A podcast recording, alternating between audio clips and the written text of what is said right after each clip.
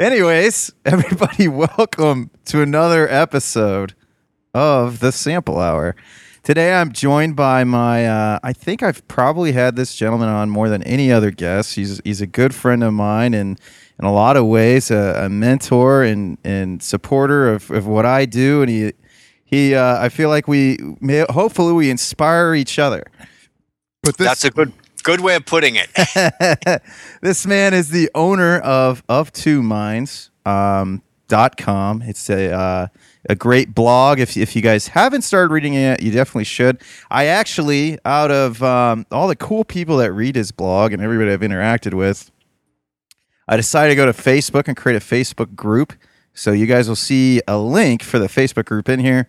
It's not a lot going on there yet, guys. So if you see some interesting articles, just feel free to post them right now. I've posted a few, but uh, hey, we all got to start somewhere. He, uh, this gentleman, recently just published an awesome book that uh, I uh, I've already read most of. I I uh, have a little bit of a chapter left. I've been actually listening to it, but it's called A Radically Beneficial World Automation, Technology, and Creating Jobs for All. Mr. Charles Hugh Smith, welcome back to the show, sir. Thank you, Drew. Always a pleasure to be here. Yeah, it's it's a good time. We actually uh, we've been meaning to do this for a while. The last time we had this scheduled, we uh, we we're both busy men, and we stood each other up. And uh, I took a nap, and you had some work you had to do, and we just missed each other. But now we're back on it, and uh, and but as you were saying before we started recording, more importantly, what are you drinking, sir? yeah, well, do you want to answer first or shall I lead off? Oh, I will answer first. So today, okay. initially when we talked, I thought my plan was to already have some like mead or cider going, and I haven't I haven't quite done that yet, but I, hopefully for the next show.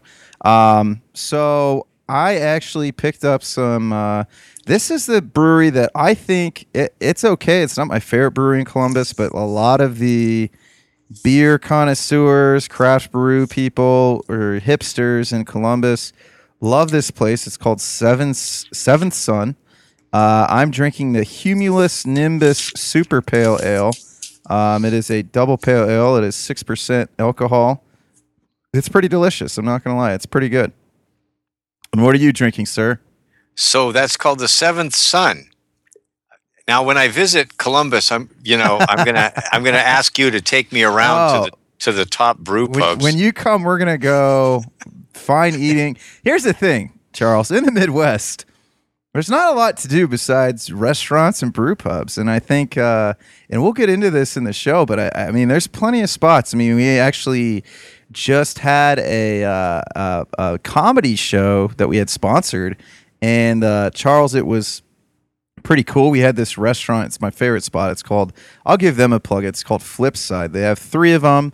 It's actually originally out of Cleveland and Hudson area, and they opened one down here, and it's all Ohio farms, all locally sourced food, delicious beer, the best shakes, and uh, so they they sponsor our event, and that's my favorite spot. But there's so many spots like that in Columbus that are popping up where it's like beer from scratch, food from scratch and and honestly, and I want to when we get into it, I, I think that's actually like the key to a good local economy, man. But anyways, keep keep going, Charles. What are you drinking, sir?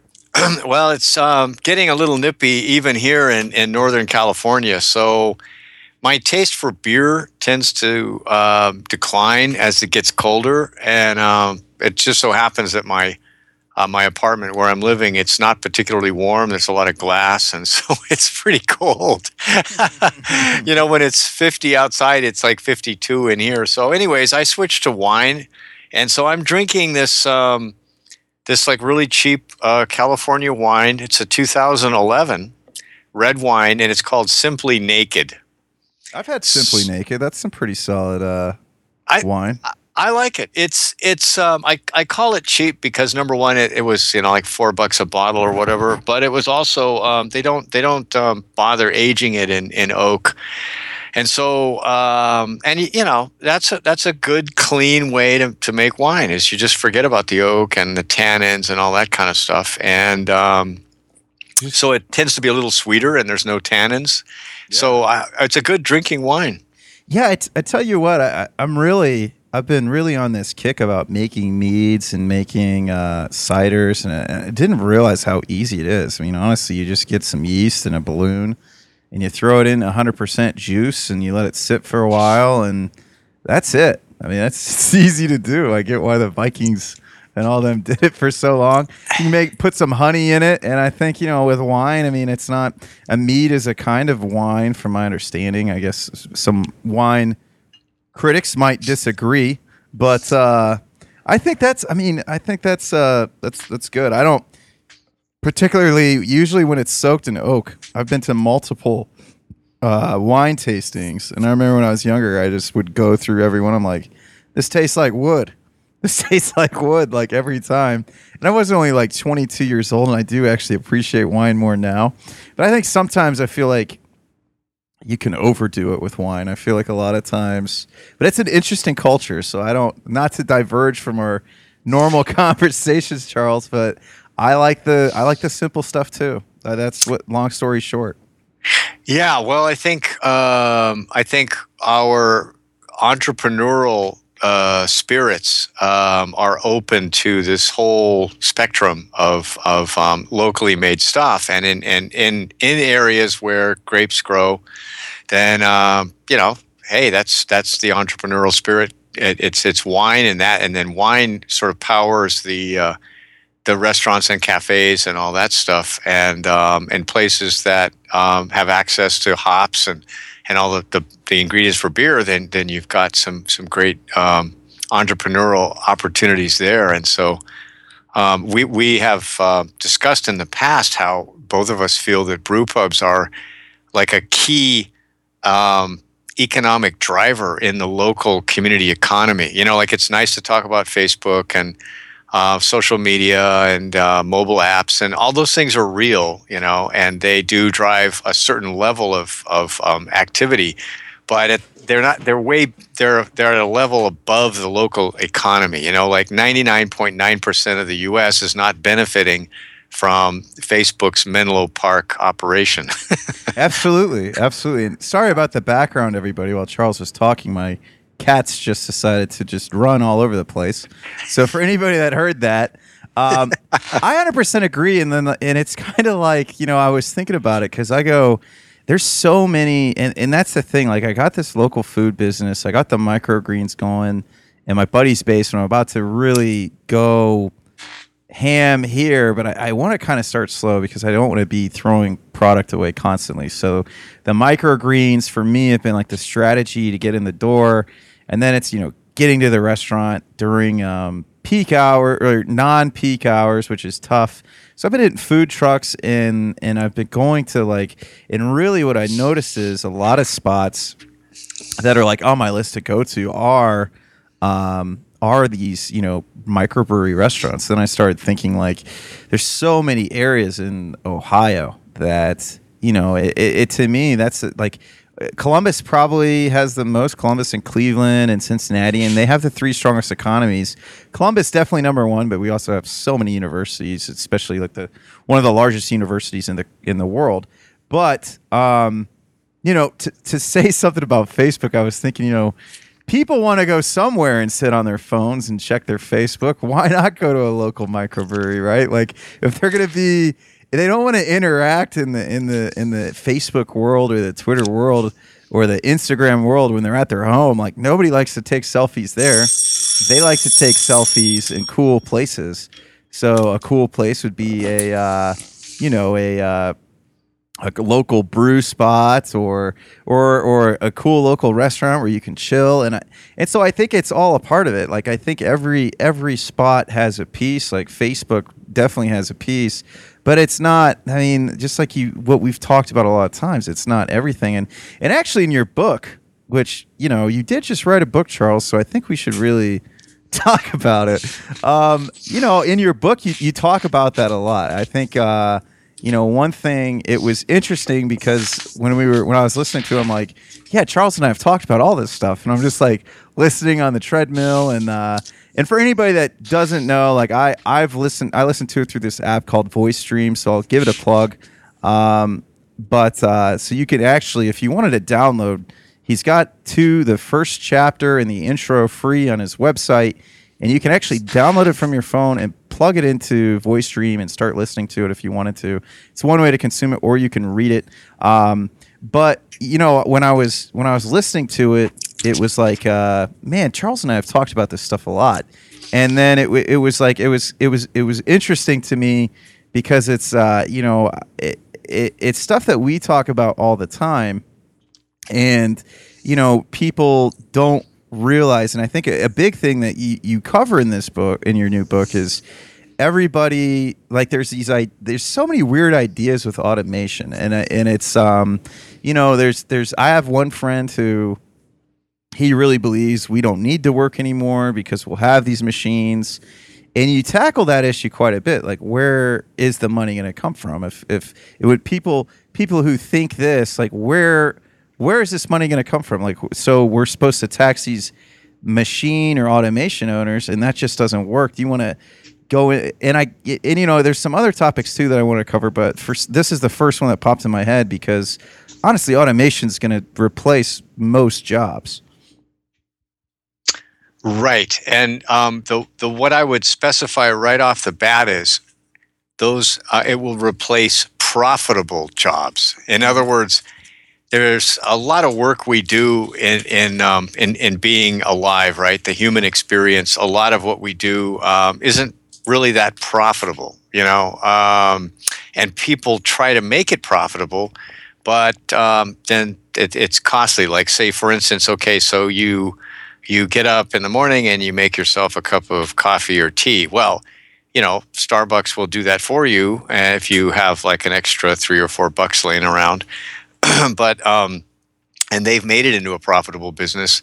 But um, as I say in my book, there's a lot of other things that aren't will never be profitable that would benefit the community. And then my first example is always bike lanes and bikeways because, you know, I ride my bike a lot when the weather allows, and um, it uh, takes vehicles off the road. It saves energy. It's healthy. You know, you get your heart rate up, and um, it has a lot of benefits for the community and for the individual. And there's also been studies that um, if you put in a bikeway on a busy, um, like a commercial street with a lot of cafes and um, small businesses, well, then those businesses benefit when when people can get there on their bike and there's a place they can lock it. And I mean, it's so much easier than fooling around with your car. So um, there's also economic benefits to bikeways, but you can't make money building and maintaining a bikeway because there's unless you charge the people for using it and then that defeats the whole purpose and so and so there's a lot of things like that in in the human experience you know um,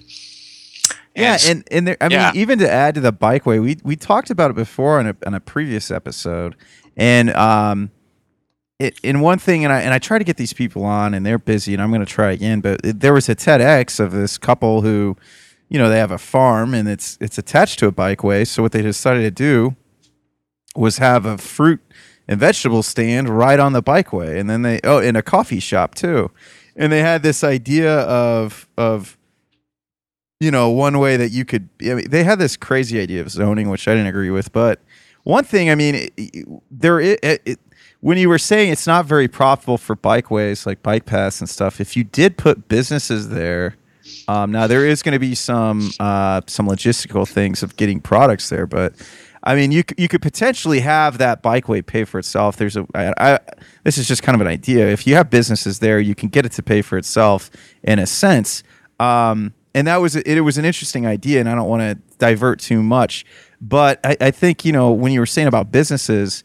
Um, you know, bring business to where these bikeways are. I mean, yeah, there's people that just want to work out, but those people like would probably like to interact with each other and everything else like that. So if you had a little coffee stand on a bikeway, people would probably want to get, which is funny because you use the coffee example. People would probably want to go there and chill. So, uh, but keep going. I'm sorry, Charles.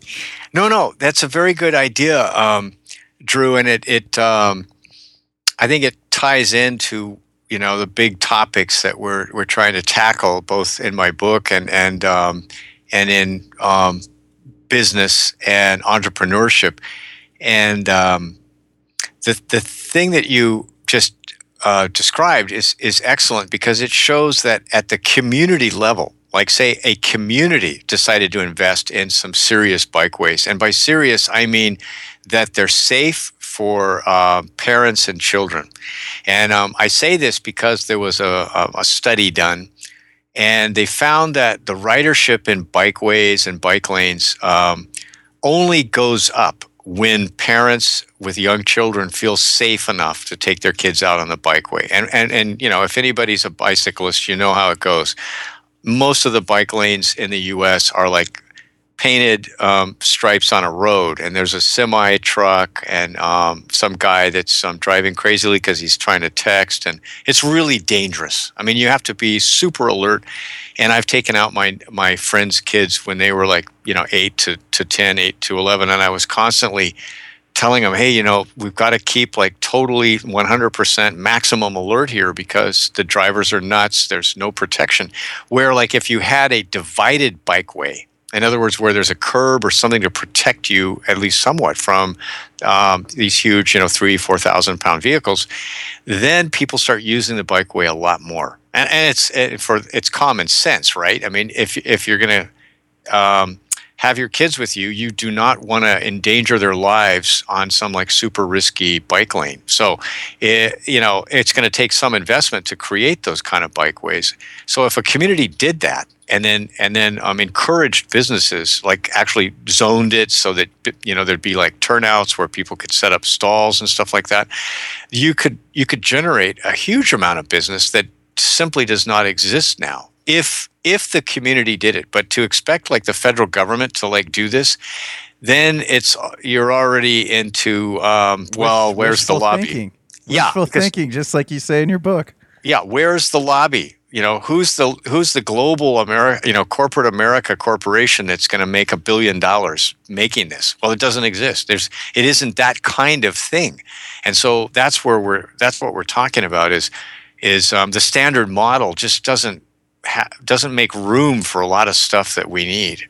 Yeah, and there's a, actually a really good documentary I watched called uh, I don't know if you've seen it. It was on Prime, Charles, but it's called The Human Scale, and they even talk about you know when you when you when you build streets for people and not cars, it's amazing like how much better business goes too.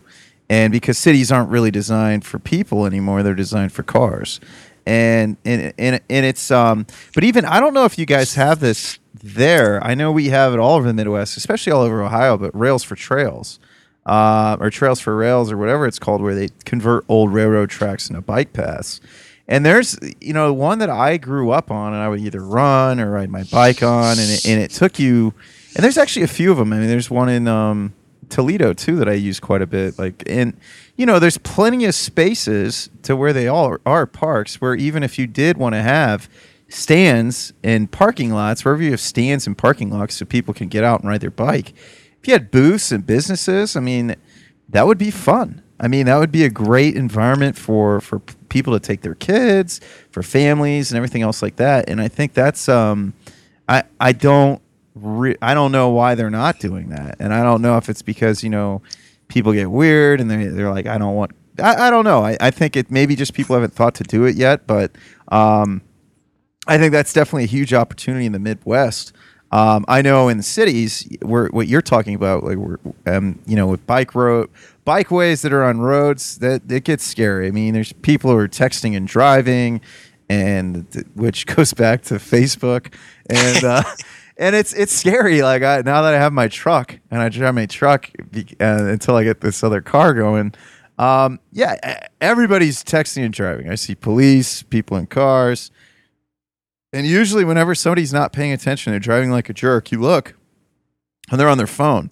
And sometimes, if I don't see somebody in my truck and I'm getting over, and then I'm like, wow, this person isn't mad at me, that's kind of weird. Then I look over, it's because they're on their phone. So they just figured it was their, their fault, not mine. But, anyways, back to uh, what we're what we're talking about here.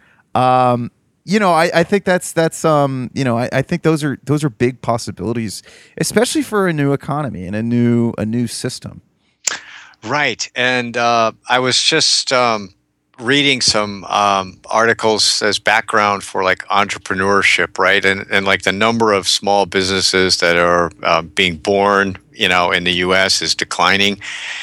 and you know there's a lot of reasons for that you know overregulation um, high costs you know um, uh, the big boys have all the the lobbying and and um, and all that uh, all those kind of things uh, that are kind of commonsensical.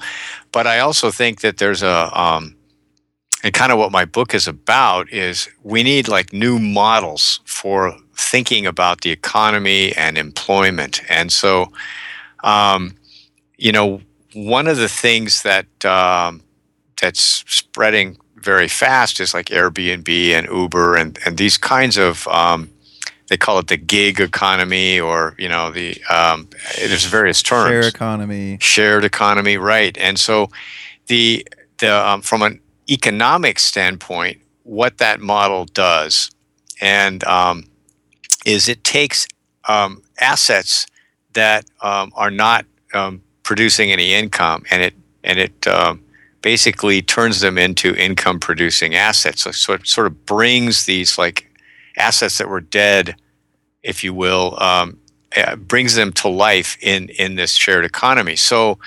Um, at the lowest level, you know, your car sits in the garage 95% of the time. And so, you know, Uber and that kind of service um, you can say it monetizes it, but what it really does is that asset is dead in your garage, and you you bring it in and, and take people around. Then you're turning that into like an income producing asset. So that already exists. In other words, we don't have to go build another 10 million you know vehicle uh, fleet. It's like we're simply taking the 10 million vehicles that already exist and are sitting there um, dead in the water, so to speak, and turning them into like an income producing asset and and that's of course the same thing with Airbnb. Like you've got all these um, you know people that a lot of people own like a whole house and there's just one or two of them in, in, in, the household and so they've got a lot of empty rooms and so airbnb simply takes that um, uh, asset which there's some economic term which i can't recall at the moment that um, it sounds better than um, like dead asset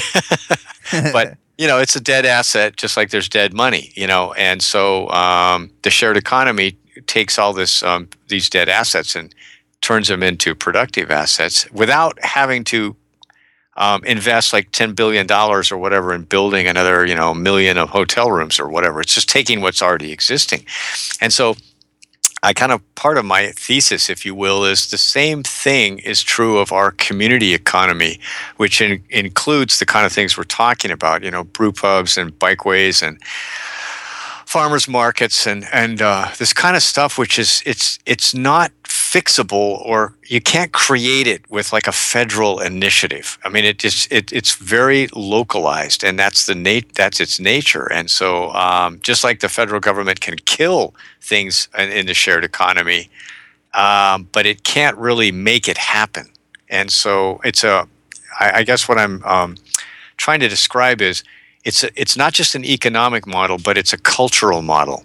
You know, you have to be open to this idea and and your local community has to be willing to support it because if it just um, if it's ruled and uh, by the like say taxi lobbies or the supermarkets that don't like farmers markets and you know it, the, the sort of big players can can crush this and that's why we have a stagnant economy in my mind. We have stagnant wages we have a stagnant economy we have you know more businesses closing than opening and it's all because of this culture where everybody wants corporate America to move in a you know thousand person factory or call center or something, and they don't realize that the real growth comes from 500 people starting businesses that that hire two people.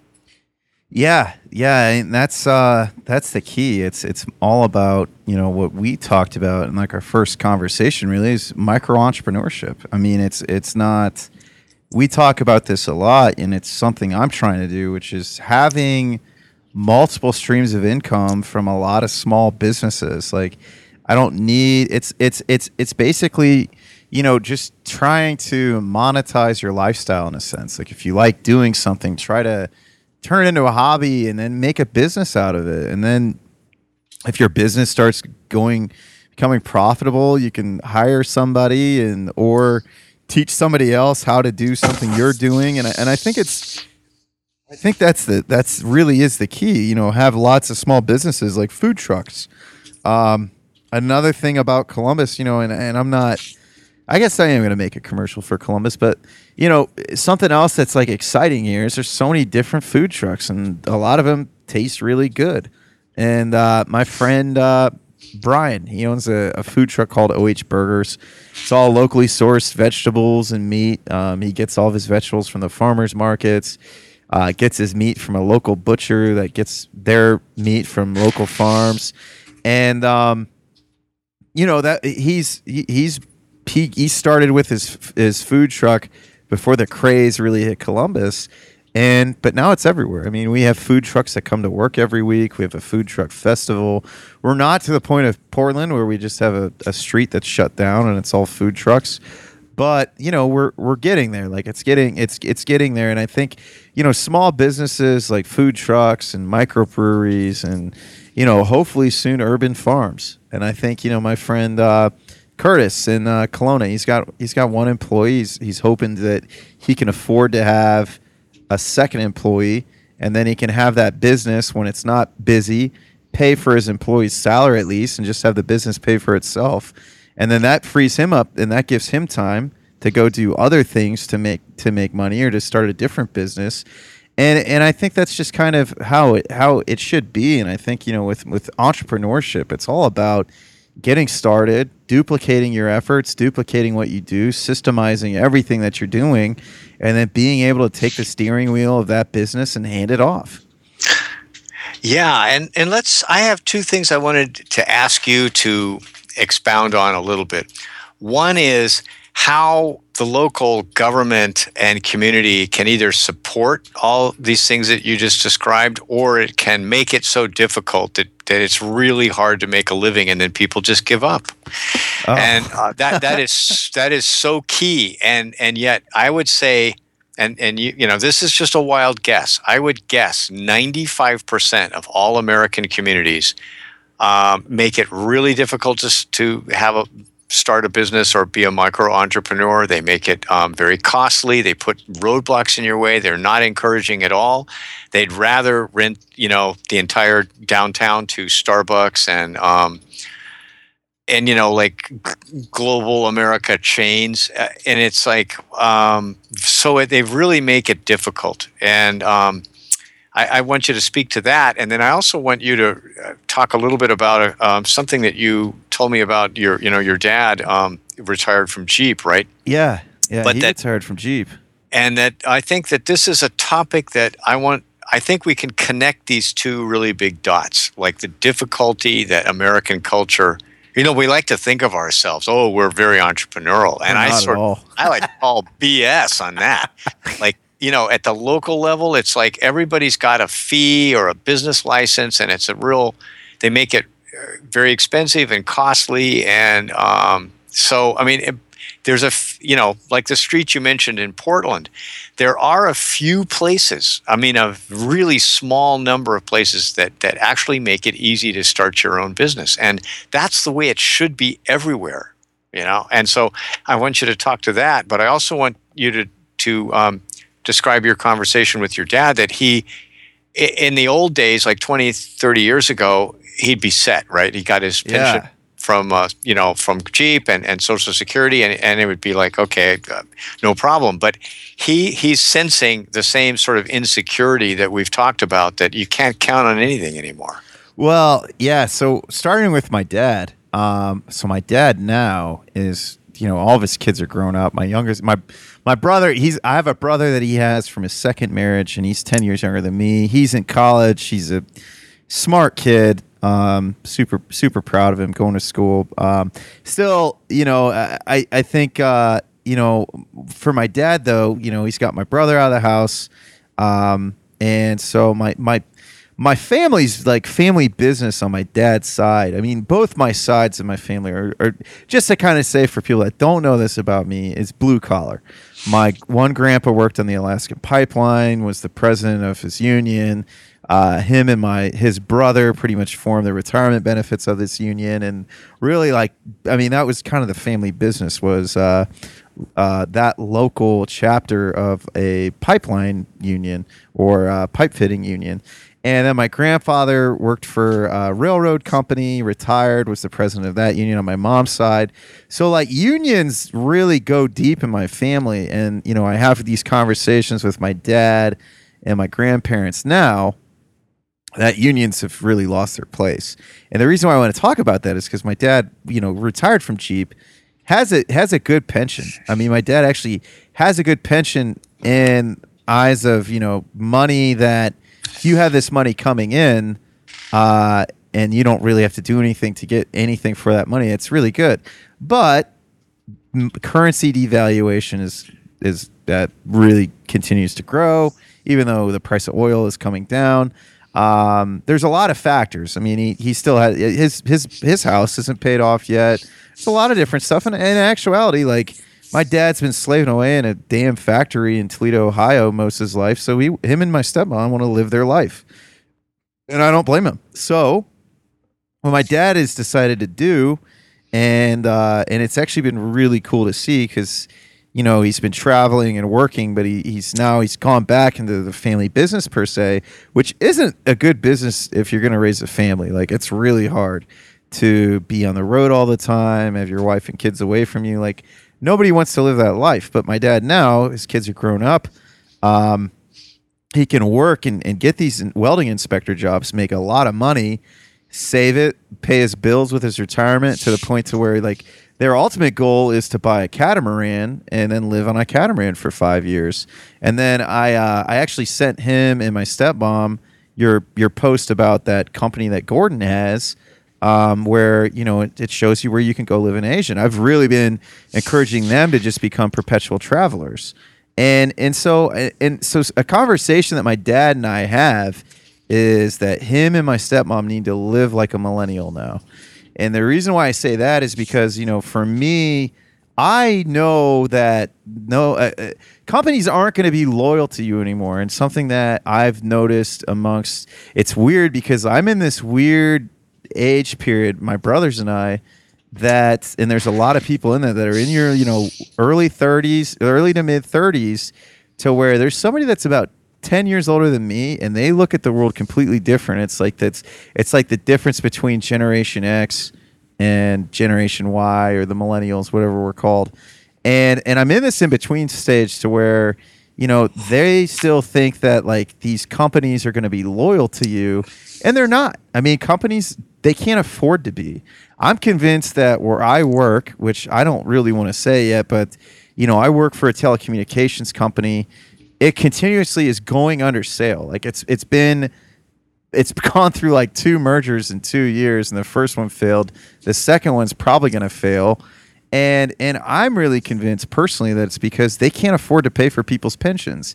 This company still offers a pension, and it's it's not a sustainable business model, unfortunately. And it's it's this it's this weird period in our life in, in our society that I that I just keep seeing happening. And then for me personally, I was realizing that you know I I'm the only one that's accountable for me, so I have to make the best decisions for me. And and I have a a good friend. Uh, I I actually had I'm going to be releasing a podcast with him soon.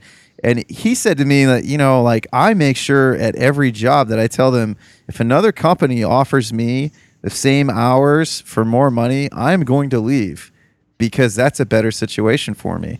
And it's a weird thing because people don't realize that if if if if if, if shortly if if your job they can replace and it can become a better situation for them, they're going to do that.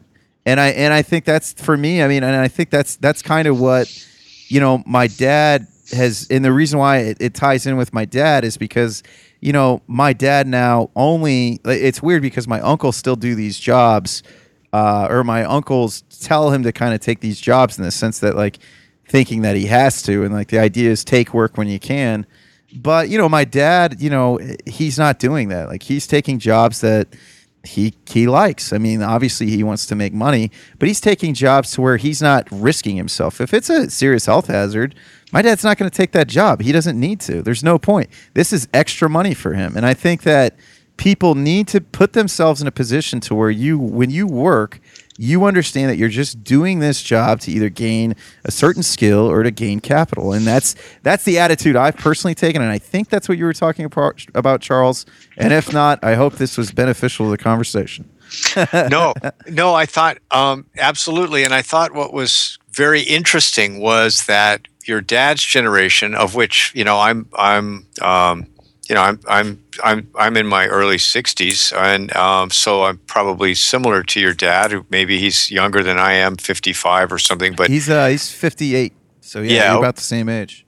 Yeah, we're in that that that same bracket where, um, and what I what I thought was um, profound uh, that that we should study in, in, in the conversation you had with your dad and, and, and I think that what he's learned from you is that it really is a lot more contingent than the older generation like the boomers and Gen X um, that they were told. And I think this is a sea change. And it's not because people are evil, like you said. It's not because you know, the Bilderberg Group has decided to screw over, you know, 60 million retirees, and they're, you know, I mean, it, it, it, that that would be nice if it was that simple, like if life was a cartoon. But actually, life is not a cartoon; it's really complicated. And so, as you say, corporations, their backs are to the wall too. And and if you know people who you know um, are in the higher levels of, of of corporate America, I mean, they're like totally have a gun to their head the whole time you know, yeah. like if they don't make their quarter, they're dead. They're yeah, fired. They're, they make you know? a lot of money, but there's a lot of stress and risk that goes with it. And yeah. I'm not trying to say that like yeah every every executive is a saint because I I think most executives are overpaid bureaucrats because the reason why they're always in this pinch is because they're not creative and they don't really understand how to be innovative. But that's what corporate America is and that's what corporate America pays for, and so does so does big government. You know, I mean, absolutely. Um, so, but to get back to that point, I think that what I think was so interesting and it's worth exploring is that your dad um, understands now or senses at some level um, that the U.S. economy has changed and that he cannot necessarily rely on the, the pension um, in the way that we could 25 years ago. In other words, it could be taxed down to like almost nothing, you know, yeah. um, or it could, like as you say, could lose purchasing power as if the dollar, you know, gets trashed or there's a lot of different risks out there that that we didn't really perceive and it really didn't exist like 20 25 years ago. So the, the global the global economy has changed and the US economy has changed because the US is a global economy. And I want to mention real quickly this is another thing that I didn't get to cover in my book but you know people go well you know um, we all should have you know good paying union jobs. But if you examine that we have to realize that um, if we want to get paid you know 35 bucks an hour at the john deere factory and then we're going to sell those tractors mostly overseas yeah. well that's nice. But what are those other countries that are that are supposed to be buying our tractors at like very high cost? What are what do they want from us? Well, they want the same access to the market that we want in their market, and you, and so you can't have it. You know, it doesn't work like that. You can't like impose your demands. Like I want to be able to sell my cars and and tractors to you at full pop, um, and then but but guess what? My market's closed to you. That doesn't work, right? No, I mean, and that's kind of yeah. the. Uh, and not to i mean because this man is such a fascist and a neo-nazi i'm going to bring it up and that's why trump's what trump says is so idiotic about immigration and everything else like that because it's not if you cut off people coming in this country because most of the people that enter this country and become illegal immigrants were actually entered legally and it's the same thing. If you cut that off, then you good goodbye Americans being able to travel to other countries. And it's like people don't. It, it it's this very kind of um, arrogant view, and it's it's it's there's some ignorance and arrogance to it that you know people don't see and, and I think like just like what you're saying about these union jobs factory jobs I mean look at Caterpillar like Caterpillar is struggling to fit. Like they have that new Zero Hedge just said, like they have that new thing where they're just gonna turn off the they're gonna turn off the excavator because these people aren't making their payment. But now Caterpillar has to figure out a way to, to transport logistically this, you know, 10 ton equipment back to wherever it needs to come from, which is going to be expensive. I mean, uh, it's it's not sustainable. And even my dad's job, right? Like uh, Gordon and you at the beginning of this year did this really good podcast about. And if you guys don't check out Charles's conversations with Gordon T. Long, you definitely should. They are they're awesome. I hope our conversations are just as good. I know they're different, but uh, you guys were talking about the subprime loans for cars and it's it's a really interesting thing right now because like Jeep sales are going through the roof, but I don't know how many of these Jeeps people are actually continuing to pay on because everybody's getting approved for new cars. So that's another thing that my dad I know is taking into consideration, and um, because I just make sure he reads. Hey, Dad, read this article. Dad, read this. Dad, you know what I mean? And it's it's like I'm constantly like saying like it's not over. Your life is just beginning.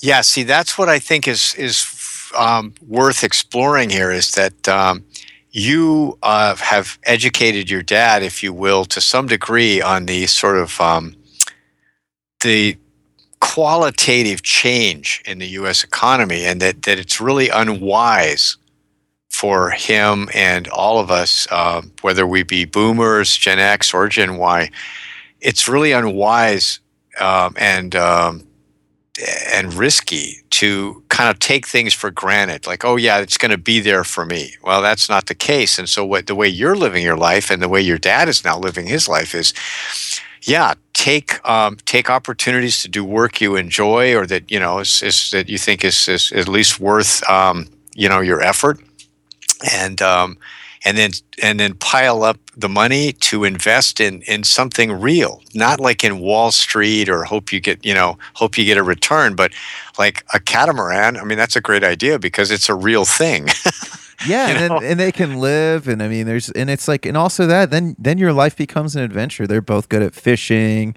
They got like i mean they watch youtube oh, they go to youtube university watch these people that are doing it and my stepmom wears my oldest brother out because they're so excited about she's so excited about doing this. And it's like it's it's also kind of cool too. I feel like i've i'm slowly turning my my my, my dad and stepmom into voluntarists in a sense because they they realizing that like government is only going to really get in the way of what they want to do. And it's it's it's and i'm not trying to say like look i i i think locally a, a government probably could work and i'll, I'll probably be called a statist or whatever but ultimately like you cannot depend on the government. The, the government is not efficient enough to take care of you. It just never will be. You have to figure out ways that you can take care of yourself. Yeah and let's talk that that's the dot the connecting that i wanted um, to, to to make here which is to bring um, the conversation around to how a local community and government can either really get in the way of economic growth um, at the small scale, or it can really help. And so you've had enough um, contact with the um, you know with the Columbus Yeah. local government.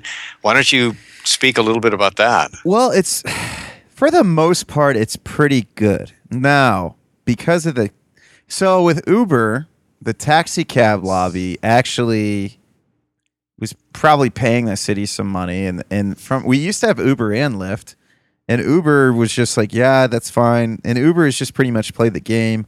Lyft actually like left town because they do one regulation. They said, okay, you're good. Then the cab union or cab lobby would put more pressure on the cities, and they'd go back to Uber for more to extort more money, and then Uber would pay, and Lyft wanted to stop paying. But now to be an Uber driver in the city of Columbus, you have to have a peer-to-peer license, which I think is like five hundred dollars, or I'm not hundred percent on the, sure on the cost. I know it's more than hundred. I feel like it's either it's anywhere between 150 to 500. I'll I'll take a look. Um, but people still do it, and actually, most of the people that are are Uber drivers. I mean, it's if you go downtown, it's it feels like it's surge pricing all the time. And we have so many Uber drivers in Columbus because it's it's a spread out city, but everybody's kind of figuring out that you know, if we want to get drunk at these, you know, these micro brews and these craft brews, we don't want to get DUIs because Columbus also has one of the highest DUI rates. So we better take advantage of Uber. And uh, so I, uh, I, you know, so that's that's one thing. Um, the food trucks, it's the same thing. Food trucks have to pay a license with the city. It's not. It's not. It's actually pretty friendly, from my understanding. I mean, I'm sure it's still, it's still probably, you know, I mean, there's still you still got to pay a license and all this other shit that it's probably not really that important to start a business. They still want you to pay it. Um, the farmers market was actually pretty friendly. I mean, Columbus is actually really big on local. Here's the thing that they haven't actually came out with that I got on Facebook and was mad, and I'm like, that's it. I'm gonna sic Charles on them, and and it was like they have this idiotic chicken regulation that they're trying to do right now. They make it so you have to pay for a permit. Most people don't, and and the the weirdest thing is they try to scare you with why they need these permits and why they need this this bullshit. And it was really what was really interesting was watching these three people sit there not having anything to back up of what they're actually saying. And um and it was it was kind of interesting because there was all these local people that have chickens and it was and I wanted to get up there and say something but it was just like and I actually put my name in but it was person after person after person that was just like a community leader on their street because this one guy was like, you know, I have chickens. All the kids in the neighborhood come. They introduce to these chickens. I teach them about the chickens. We we collect eggs, and it's all about like it- it's really interesting with their relationship. And everybody pretty much was agreed in a, in agreement voluntarily to not have a rooster because a rooster is going to be the biggest disturbance in a neighborhood. Like I don't blame people. Like most people that I know that have roosters or had roosters when they get chicks, they grow up and they're in the city. They just eat the roosters because they don't. I mean, you don't need a rooster for your chickens to lay eggs unless you want to breed your chickens.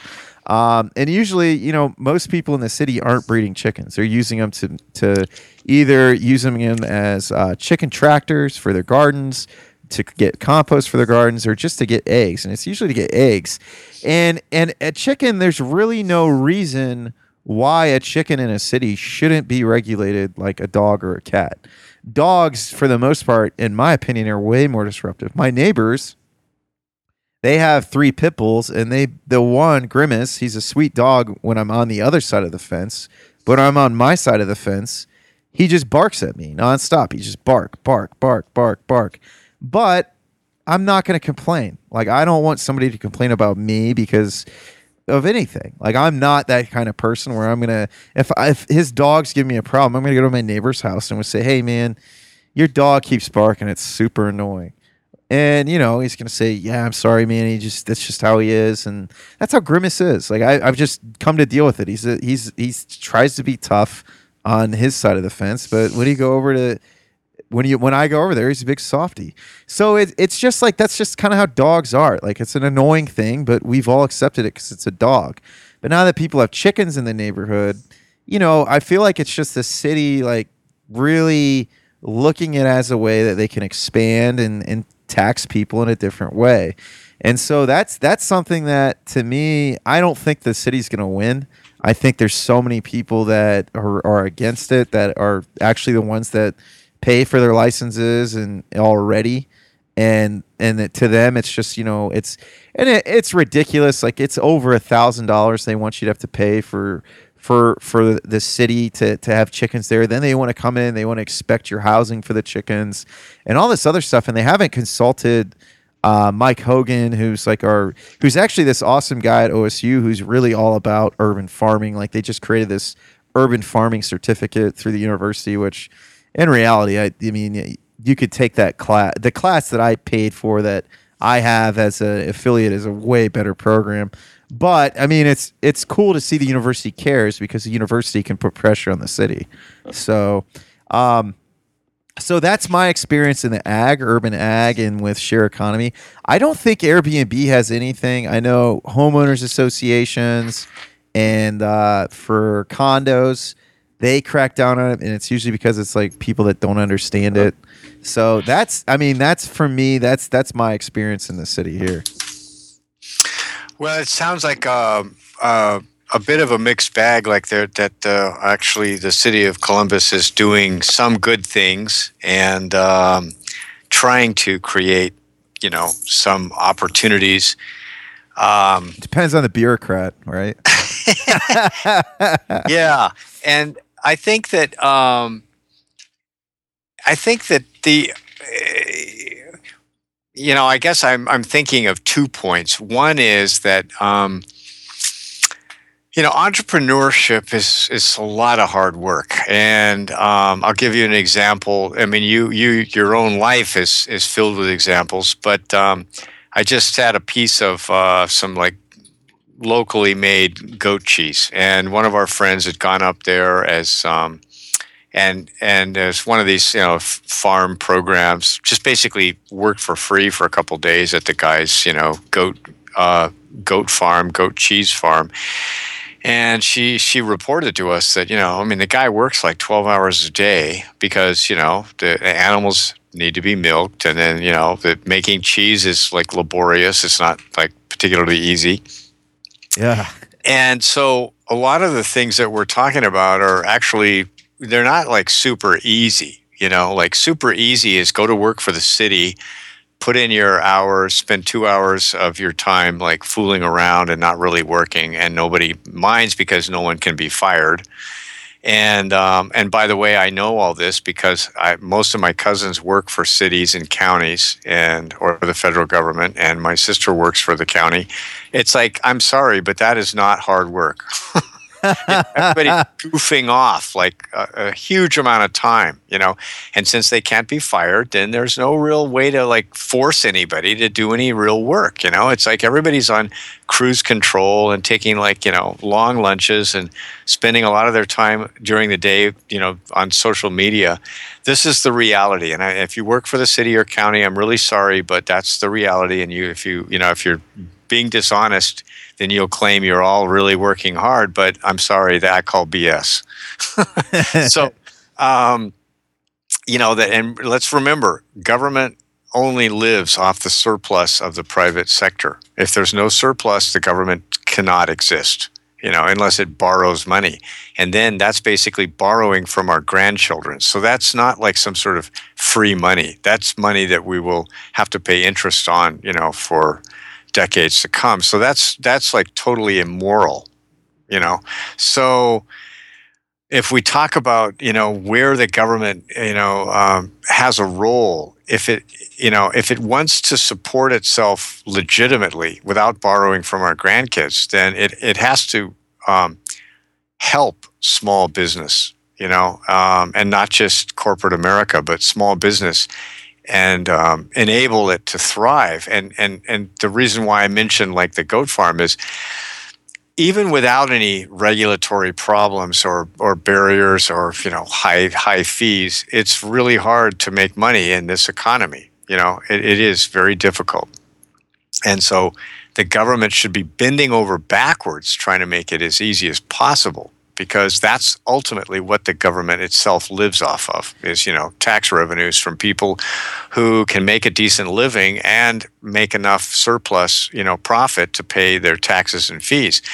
And so we've mentioned this in a previous program that you know California which is usually lagging in a lot of different ways despite its like you know reputation for you know innovation um, but some other states as well have have have set up these programs where you can have a small business that you know um, doesn't have to pass a lot of regulatory muster if it makes like twenty thousand or less a year, twenty thousand dollars or less a year. So this is the kind of thing that um, local governments can do, you know, and state governments as well. Make it easy to start a business. Make it easy to pay your your minimal fees and taxes.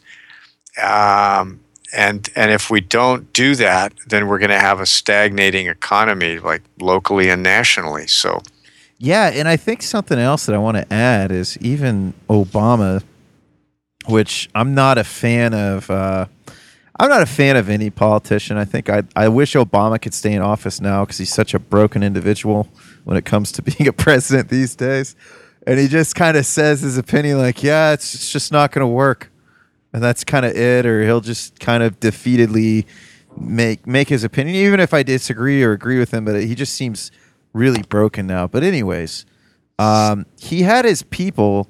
It was like his eco- economic recovery team or his economic analysis, and they did this study, and it turned out that they figured out if you remove state licensing for things like barbers or florists and all these other things, like just things that get in the way of people becoming self-employed, it would be so much better for the economy. And there's a, I'll send you the article about it. Like there's a few articles about. It. I don't know if you've already read about it, but it's and it and it really kind of shows that like on a small level, you know, look if if the government is going to tax anybody, it should be corporations. But even then, like people, I always hear the argument, well, corporations will leave. Well, they can't. but like to me, Jeep, which my dad retired from, is holding the city of Toledo hostage I mean, they're they're everybody's freaking out now because their their Jeep is now eh, because I doubt that they bear they, they probably barely pay any taxes to the city. Likely, they just maxed out now that with the latest union agreement, the the most you'll make if I started at Jeep now as an 18 year old and I expected to work 30 years there like my dad did, you're not going to get a pension. You'll get a 401k that I don't even think matches and then the most they're going to pay you is like either fourteen or sixteen dollars an hour. Which in reality, I mean, that's really, I mean, I I make I make about that hourly, but then I have commission because it's it's you know I'd rather make most of my money in commission.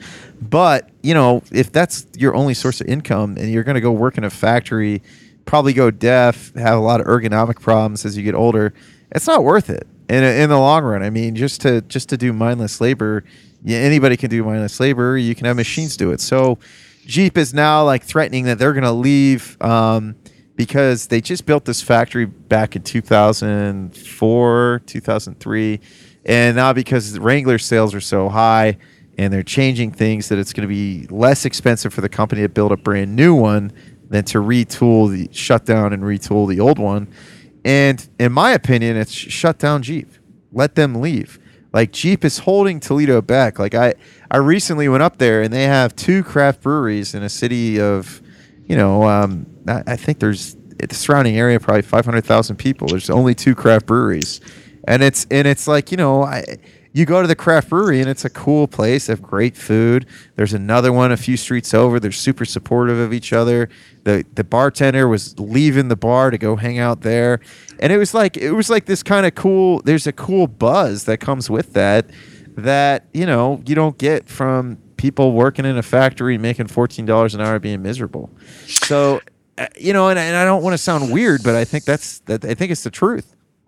Yeah, no, absolutely, Drew. And I think that the the sort of underlying themes that we're talking about here are generational and they're um, and they're, the quality of the economy is changing you know like in other words the economy is changing not like in in um, the, the way that you can nail down to some policy change, you know, the Federal Reserve raised interest rates, you know, 0.25%. I mean, or some kind of absurd thing like that.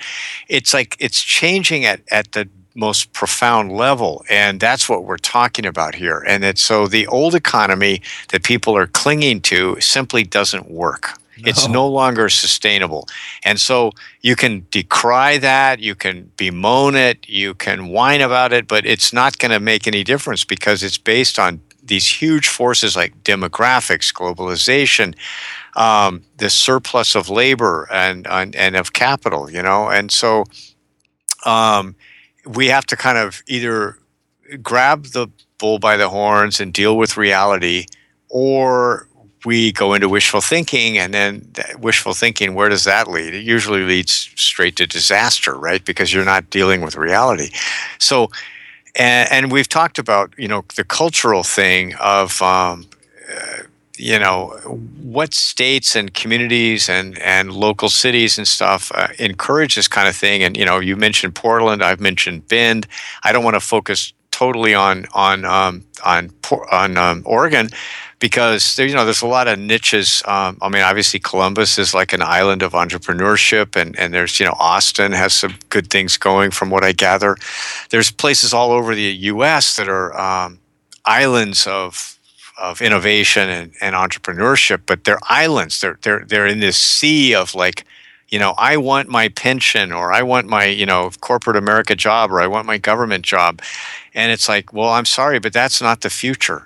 You know, none of that stuff is sustainable. No, and and you know, and I, and I think like that's the thing. And I think if you are an entrepreneur like myself, and what I'm really looking to do, because someday I'm going to want to have kids, and you know, something you and Gordon talked about, um, the price of daycare is just crazy.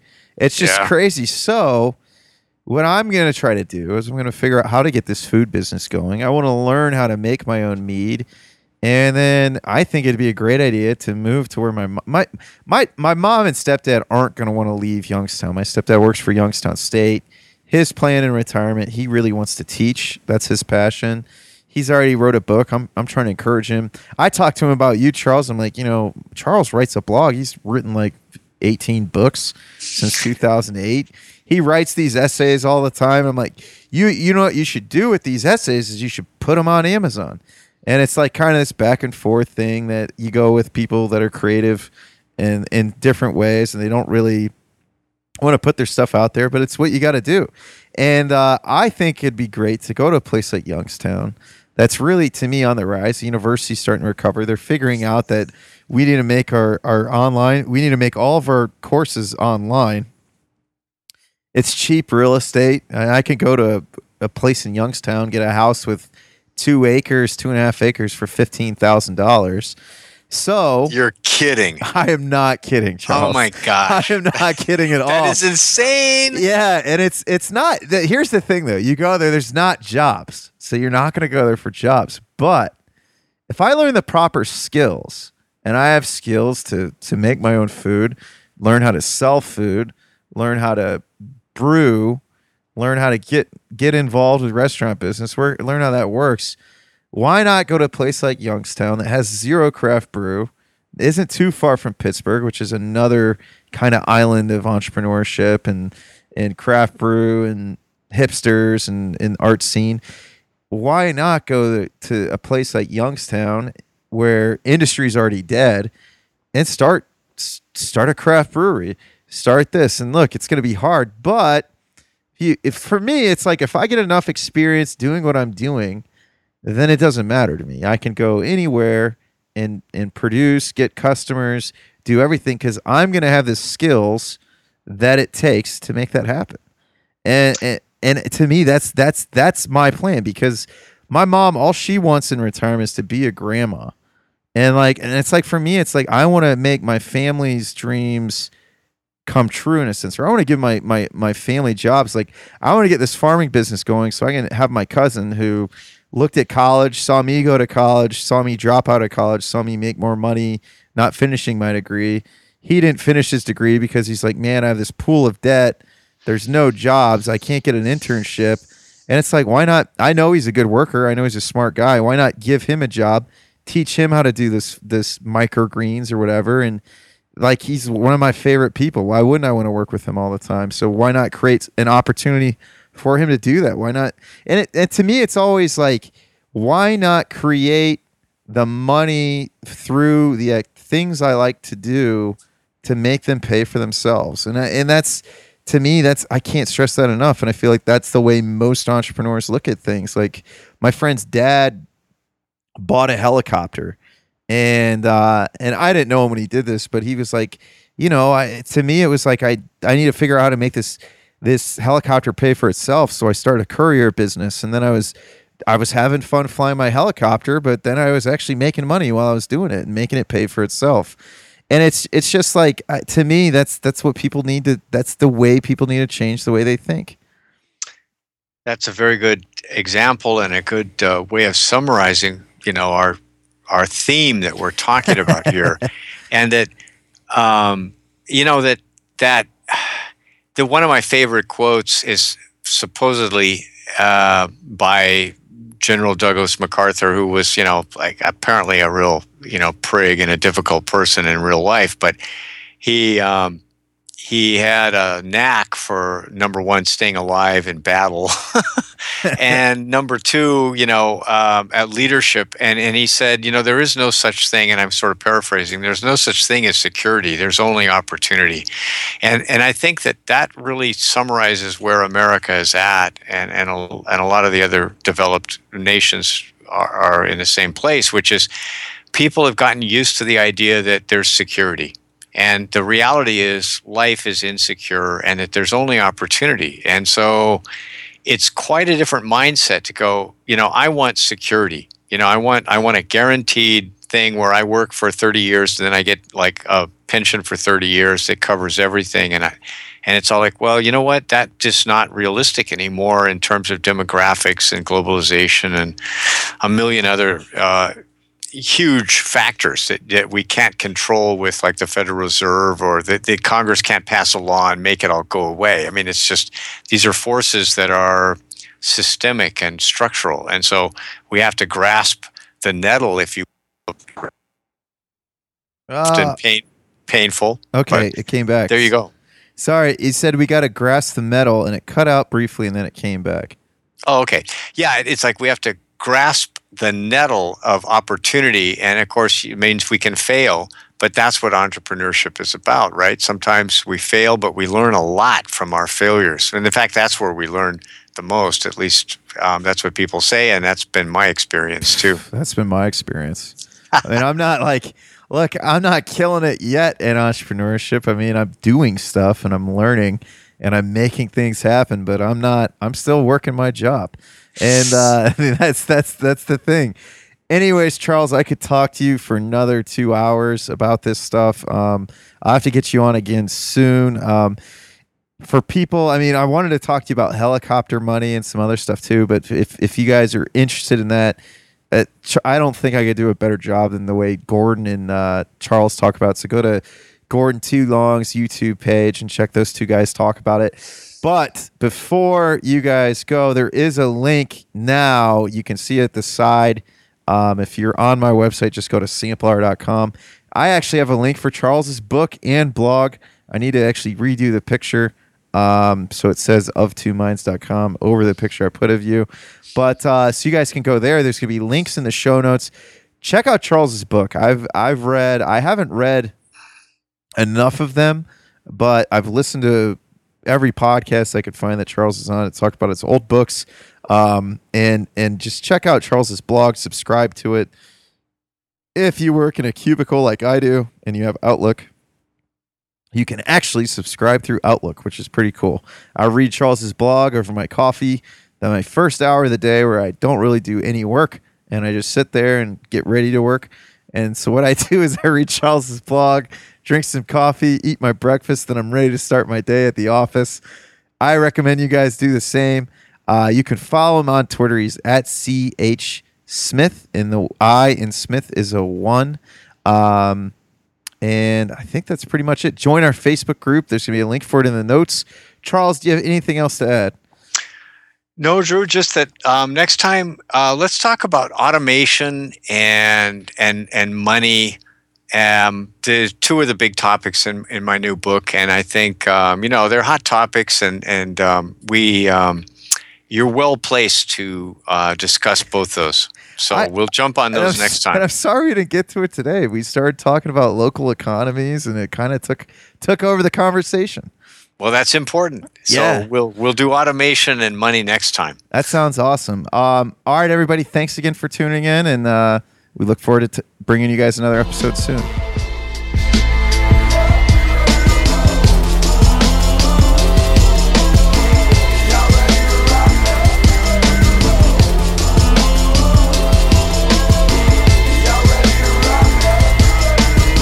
They say you got your whole life to make so that first outcome was worth hand. So here go, let me kick a verse since it's on out. From the time I was conceived, I honestly believed I was destined for something I couldn't break from. It'd be cliche to say greatness, but hey, this is what I learned. Which is why you can't escape from. So embrace it, don't run away from being that digit in that everyday equation. The steady glitching, itching for limits to breaking up and to in. greatness. I think I discovered what my